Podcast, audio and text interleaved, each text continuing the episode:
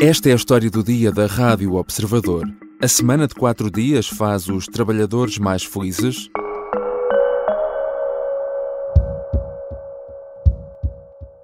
Em termos da melhoria a nível da saúde mental, tivemos indicadores de uh, diminuição de indicadores de negativos de saúde mental em 20%. Menos ansiedade e depressões, menos stress, menos cansaço e problemas de sono, mais tempo para estar com a família e amigos. A semana de quatro dias de trabalho tem estado a ser testada nos últimos meses em 41 empresas e os trabalhadores fazem uma avaliação positiva. Mas há também quem confesse não conseguir aproveitar o dia extra e, em alguns casos, há mesmo quem use esse dia para ter um trabalho complementar e um rendimento adicional. Quais as conclusões do projeto piloto que tem testado a semana de trabalho mais reduzida? Que impacto teve essa medida nas empresas e também nos trabalhadores? São questões para a conversa com Beatriz Ferreira, jornalista de economia do Observador. Eu sou o João Santos Duarte e esta é a história do dia de quarta-feira, 13 de dezembro.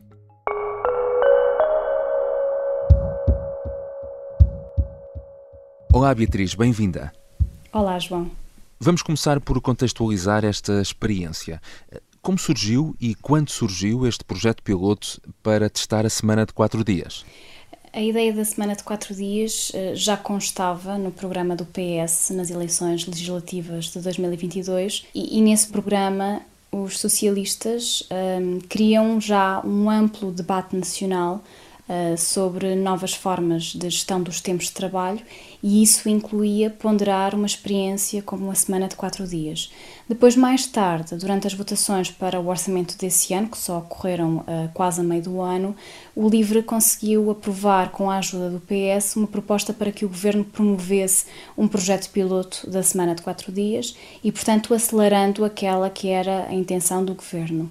Mas de facto, Portugal uh, não é pioneiro uh, nestes testes. A semana de quatro dias já foi, por exemplo, estudada na Islândia, no Reino Unido, nos Estados Unidos, até aqui na vizinha Espanha, uh, com formatos diferentes, mas desta vez foi Portugal. E esta experiência, quantas empresas e quantos trabalhadores envolveu? Uma das características desta experiência é a flexibilidade. As empresas podiam hum. entrar e sair a qualquer momento e não havia uma rigidez na participação. Podiam participar como entendessem, como lhes fosse mais conveniente. Os coordenadores do projeto lançaram aqui alguns números diferentes sobre as empresas participantes. Das 46 empresas que tinham passado à fase de preparação, portanto, à fase antes do piloto propriamente dito, apenas 20 aceitaram participar a partir de junho e uma hum. a partir de julho mas há outras 20 que já estavam a implementar o modelo e que também puderam ter, se o entendessem, apoio técnico. Nem todas tiveram, mas podiam ter. E, portanto, temos 21 empresas que participaram no projeto propriamente dito, que começou no verão com a duração de seis meses, essas empresas têm cerca de 300 trabalhadores, e outras 20 que já estavam a implementar e também puderam ter ajuda. E com estas, o número de trabalhadores sobe para cerca de mil. A semana de quatro dias obriga a uma relação diferente de toda a gente com o tempo. Uh, e é preciso respeitar mais o nosso tempo e o tempo dos outros, uh, dos nossos colegas, e, portanto, é preciso chegar a horas à reunião, às reuniões, uh, para que as pessoas não fiquem à espera, é preciso não ir falar de futebol com os colegas ou as pausas para café mais longas. O objetivo era reduzir os dias de trabalho, mas as empresas procederam todas da mesma forma ou adotaram modelos diferentes para, para conseguir esse objetivo? Há modelos muito diferentes. Um, havia três regras para poderem participar, essencialmente. Hum. Tinha de haver uma redução efetiva do tempo de trabalho, um aumento dos dias livres para os trabalhadores e não podia haver cortes salariais. Mas as empresas tinham muita flexibilidade para decidir os moldes em que aplicavam a experiência.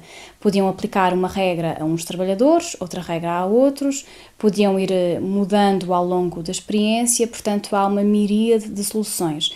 Na maioria dos casos, os trabalhadores tinham um dia livre por semana, sendo, e isto é engraçado, apenas hum. oito definiram a sexta-feira como o dia livre. Podíamos pensar que a sexta-feira seria Sim. o dia mais comum, mas a verdade é que Ou seja, não seguiram aquela, aquela, aquela máxima da sexta é o novo sábado, não é? Essas empresas. Não, não necessariamente, Sim. porque havia empresas que tinham de estar sempre em funcionamento e, portanto, foi necessário fazer adaptações, revezar entre os trabalhadores o dia livre, ou com uma rotação, por exemplo, do dia livre por turnos, ou pela criação de equipas em espelho eh, que folgavam em dias diferentes.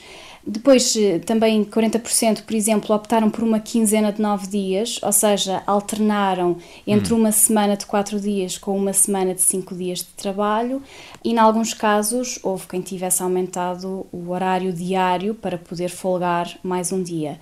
E depois também há empresas em que o dia livre era condicional, ou seja, apenas era concedido se o trabalhador cumprisse determinadas tarefas ou se não houvesse, por exemplo, solicitações de clientes. É preciso mudar a organização do trabalho. E 75% das empresas uh, que implementaram a semana de quatro dias mudaram a forma de trabalhar, mudaram os processos.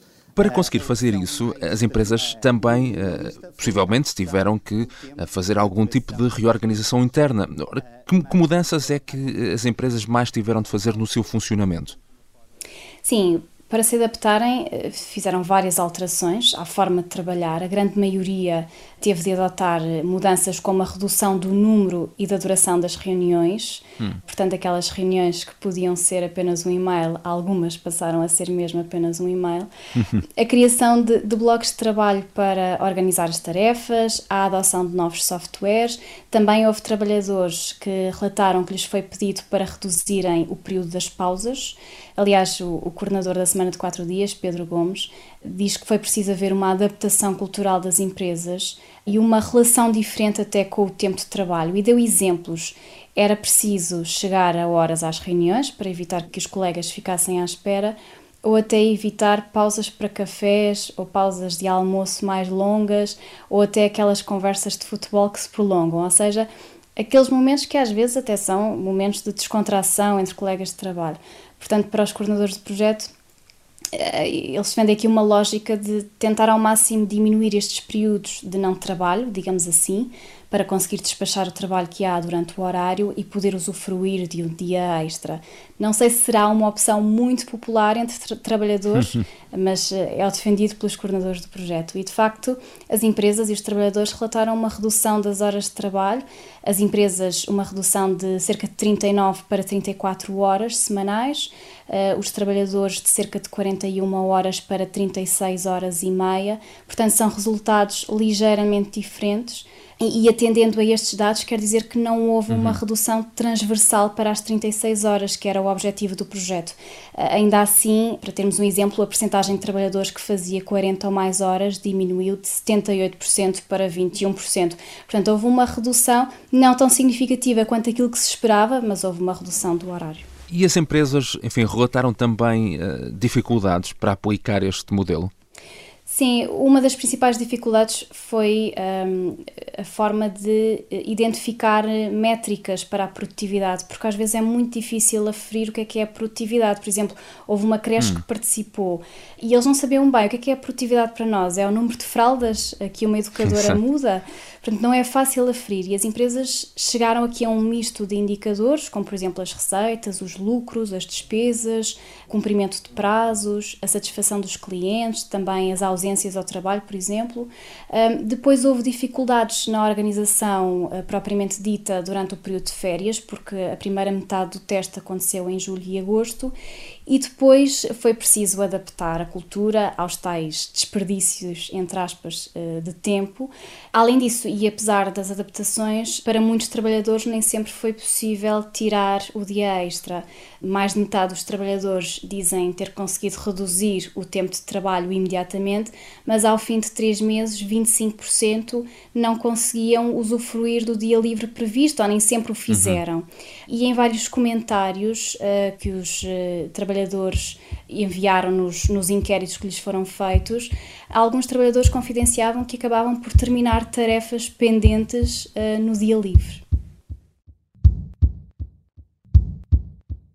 Já voltamos à conversa com Beatriz Ferreira, jornalista da secção de Economia do Observador.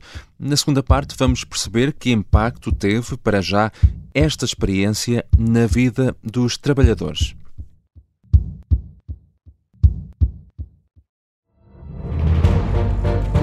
Esta é a história do padre obcecado com a infiltração do comunismo na Igreja que tentou matar o Papa em Fátima. Que raio de coincidência! No dia 13 de maio. E, a partir desse momento, o Papa Voitila nunca mais deixa de olhar para Fátima. Episódio 1 O Anticristo, em Fátima. Matar o Papa é uma série para ouvir em seis episódios e faz parte dos Podcast Plus do Observador. Um novo episódio a cada terça-feira. Os assinantes do Observador têm acesso antecipado a todos os episódios desta série, já disponíveis em observador.pt. Os Podcast Plus do Observador têm o apoio da Kia. Estamos de regresso à conversa com Beatriz Ferreira, jornalista da secção de Economia do Observador. Beatriz, em relação aos trabalhadores, que impacto teve para já uh, esta experiência na vida dos trabalhadores?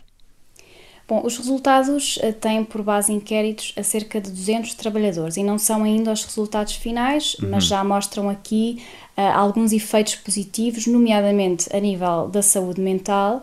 Para dar alguns exemplos, uh, o índice de ansiedade diminuiu 21%, a fadiga diminuiu 23%, as insónias e os problemas de sono reduziram em 19%.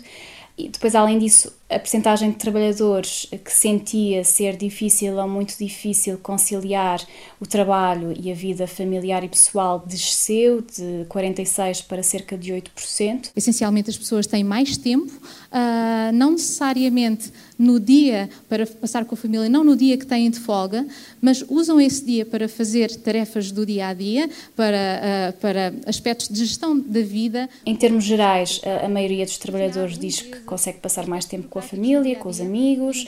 Os coordenadores do projeto dizem que o dia extra não era necessariamente passado com a uhum. família, mas em atividades de gestão uh, do dia a dia, como por exemplo a fazer compras ou a fazer limpezas, mas depois havia mais tempo, como faziam isso no dia extra, havia mais tempo para aos fins de semana. Uhum passarem mais tempo uh, com a família ou nas atividades de lazer. Por exemplo, 20% disseram ter mais tempo para atividades culturais, uh, como por exemplo ir ao teatro, ou ao cinema, mais tempo também para fazer exercício físico. Uh, há pessoas que estudam no tempo livre. E depois outro dado interessante. Hum embora não seja muito significativo, mas é interessante, é que há quem use o dia extra para ter um segundo emprego, ah, uma segunda fonte de rendimento. Em alguns casos, até ah, são, são pessoas que, que já o faziam antes, mas que passaram a fazê-lo mais, a dedicar mais tempo a esse segundo emprego com, com a semana de quatro dias.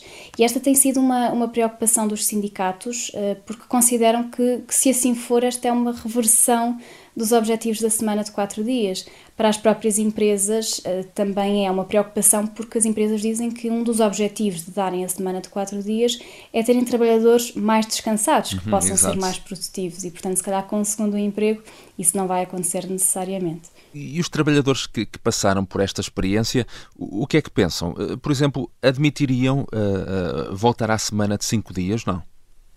Os investigadores tentaram perceber qual é que é o valor eh, monetário que os trabalhadores dão à semana de quatro dias. E 85% disseram que só aceitariam um emprego que implicasse voltar à semana tradicional de cinco dias se tivessem um aumento salarial de 20%. Hum. E 14% das pessoas dizem mesmo que não aceitariam qualquer valor, que preferem manter-se na semana de quatro dias. Mas os coordenadores do projeto relataram na apresentação dos resultados que houve trabalhadores que estiveram mais céticos ao longo da experiência, portanto, nem todos a sentiram da mesma forma, naturalmente, porque, por exemplo, havia trabalhadores que sentiam que não conseguiam planear muito bem a semana porque não sabiam bem quando é que podiam folgar e isso interferia com as dinâmicas familiares. Uhum. Mas, na generalidade, e a julgar pelos números agora divulgados, a avaliação parece ser positiva. Como referiste, estes são apenas ainda uh, resultados uh, preliminares, não é? Uh, o, o, que é que vai acontecer agora? O que é que vão fazer estas empresas? Vão, vão continuar a implementar este modelo? As empresas dizem que ainda estão a estudar, um, os resultados, portanto, são apenas preliminares, uhum. os finais nós só iremos conhecer em abril, quando aí já forem analisados os inquéritos mais recentes às empresas e aos trabalhadores, e aí também saberemos, por exemplo, os impactos na produtividade e saberemos se as empresas querem ou não manter um modelo. Mas há empresas que já estavam a estudar de forma autónoma, que têm reportado vantagens nesse modelo e que pretendem continuar, mas isto no caso das empresas que já o faziam autonomamente. Há algumas empresas que estão neste momento a implementar até projetos piloto de um, dois anos, portanto eh, já há empresas a sinalizarem que, que querem efetivamente uhum. continuar. Uhum. E para já eh, estamos apenas a falar de empresas privadas, certo? Existe algum, algum plano para eventualmente estender este projeto piloto ao setor público, não? Esse plano havia antes da hum. demissão do governo, uh, mas não se avançou nesse sentido. Portanto, eu diria que essa agora é uma decisão para, para o futuro governo que sair das eleições de março. Tudo isto, obviamente, está ainda uh, a ser estudado, a ser experimentado. Uh, dirias que, apesar de tudo e também daquilo que dizem os coordenadores deste projeto piloto, ainda estamos longe de poder implementar a, a semana de quatro dias de trabalho em Portugal? Eu acho que não será uma realidade no curto e talvez não no médio prazo, uh, hum. mas julgo que o que a semana de quatro dias ajuda a colocar em cima da mesa é um debate uh, sobre a forma como nós olhamos para o tempo de trabalho. Uma questão que também já se tinha levantado durante a pandemia com o teletrabalho esta crença, sobretudo nas gerações mais novas, de que o trabalho não domina a vida, é apenas uma parte dela. E muitas empresas, sobretudo no setor tecnológico, mas não só, começam a perceber que se querem atrair trabalhadores, têm de lhes dar condições uhum. de conciliação entre a vida profissional e pessoal que se calhar os nossos pais, os nossos tios não tinham. E é nesse âmbito que, que eu acho que surge a semana de quatro dias. Agora, daí a ser realidade, acho que ainda estamos longe mas estes eh, projetos piloto uh, julgo que permitem olhar para o tema e pelo menos perceber de facto onde é que há potencial para mudanças que beneficiem os trabalhadores, mas também as empresas. Uhum. Obrigado, Beatriz. Obrigada, João. Beatriz Ferreira é jornalista da secção de Economia do Observador. Esta foi a história do dia. A sonoplastia é do Diogo Casinha, a música do genérico do João Ribeiro. Eu sou o João Santos Duarte. Até amanhã.